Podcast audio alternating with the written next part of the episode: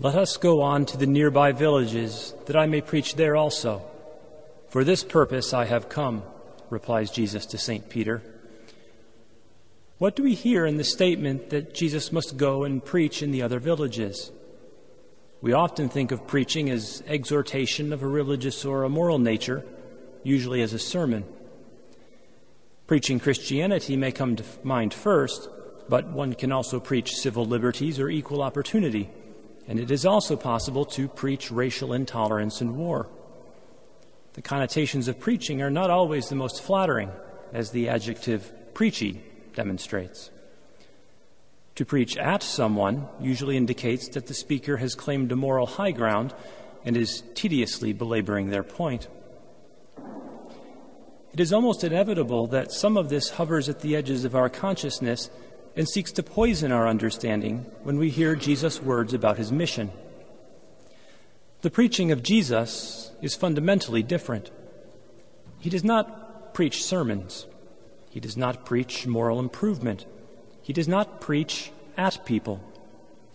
His preaching does proclaim that in his person, by his very presence, the kingdom of God has come on earth.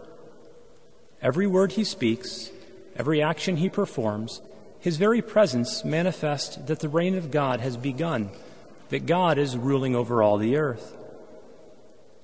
A wider view will help us to see this more clearly.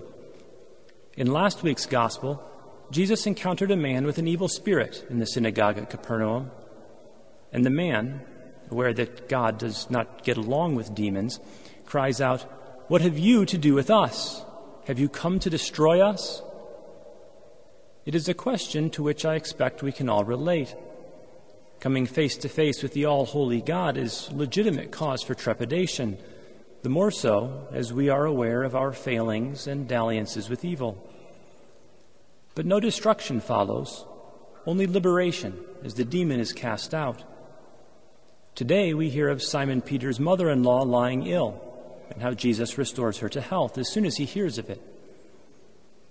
Next week, we will hear of the leper who dares to violate the precepts of the Torah and approach Jesus.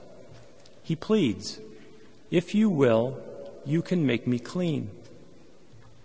Jesus, in an even more shocking violation of Torah, will reach out to him and touch his uncleanness, saying, I do will, be clean. Freedom, health, purity.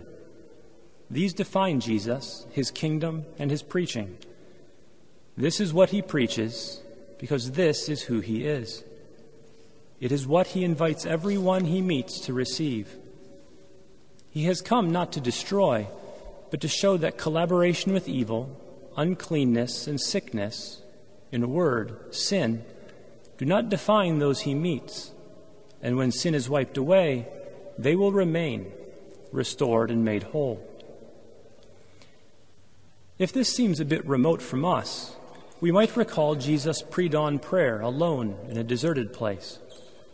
We are not told the content of his prayer, but from its result, we might imagine that in that cold, dark hour of seeking his Father, he had some vision of all those who needed his saving presence those in the next towns, in the towns beyond those, in the next towns again, and all those in every town where the apostles would preach after his resurrection, and everyone, through all the centuries and through all the world, who would ever have the good news of the kingdom of God preached to them, seeing even us here today.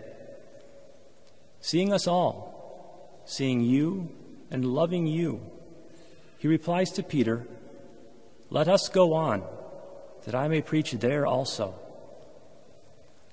We are truly one of those nearby villages. The liturgy and the sacraments extend Jesus' earthly ministry and presence through time and space, making present his liberating, healing, purifying love here and now.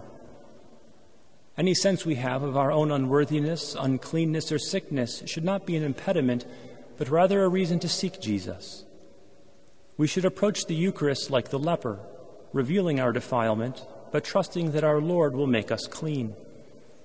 For in the Eucharist, Jesus is truly present, body and blood, soul and divinity. As he was present to the demoniac, as he was present to Peter's mother in law, as he was present to the leper so he is present to each of us. He is the purity that cannot be defiled by our corruption, but will cleanse us from all impurity. Life that no disease can infect, but restores to health all who are sick. Holiness that has no converse with evil, and from whose presence all evil flees. He is the love through whom we were called into being, by whom we are redeemed, and for whom we are destined. As we receive his body and blood, he forgives us our daily sins and strengthens us for the future. With confidence, let us draw near him and say, Lord Jesus Christ, have mercy on me, a sinner. It is for our salvation that he comes.